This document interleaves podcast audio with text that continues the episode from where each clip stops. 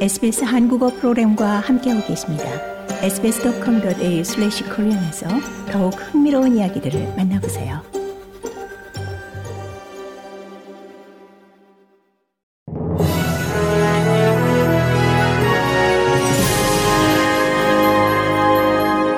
(2024년 2월 12일) 월요일 오후에 SBS 한국어 간추린 주요 뉴스입니다.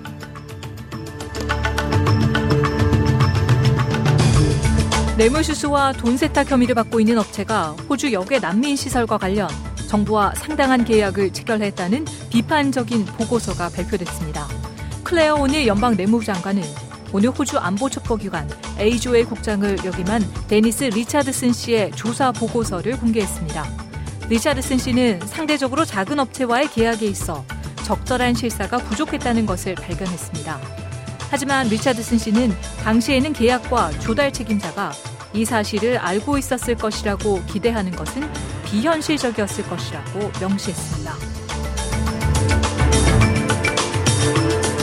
연방정부가 노사관계법 개정안을 통해 이 단절할 권리를 허가하고자 하는 것과 관련 고용주들이 일반 상식선에서 이를 실행할 것을 당부한다고 말했습니다. 이 노사관계법 개정이 유형 근무를 종결시키는 결과를 가져올 수도 있다는 비판이 일고 있는 가운데 타냐 플리버셰크 연방장관은 채널 7 선라이즈 프로그램에 출연 해당 법안은 직원들이 24시간 대기조가 아니라는 것을 확실하게 하기 위한 것이라고 강조했습니다.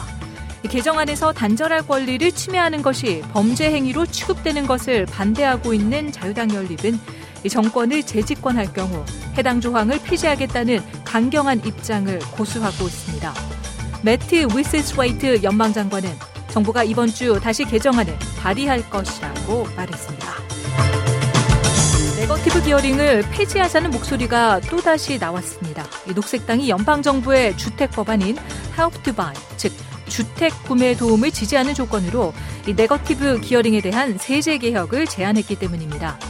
negative gearing은 투자자들에게 투자용 주택에서의 손실에 대해 세금 공제를 허락하는 것으로 녹색당은 한 명당 한 채의 투자용 주택에 대해서만 이를 허용하자는 안을 제안했습니다.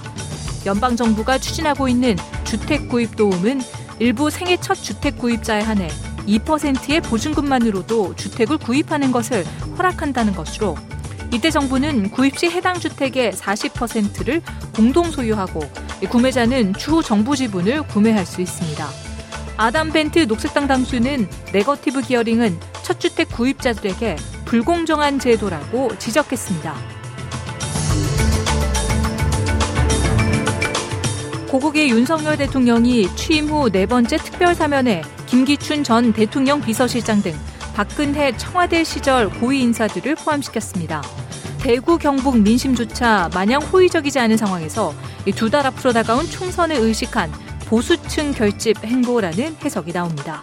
결과적으로 윤 대통령이 검사 시절 재판에 넘긴 인물들을 손수 풀어주는 모양새가 된 만큼 일종의 우클릭 행보가 집토끼를 다 잡을 수 있을지에 대해서는 회의적인 시선도 적잖습니다. 이상 이 시각 간 줄인 주요 뉴스였습니다. 뉴스의 나혜인이었습니다.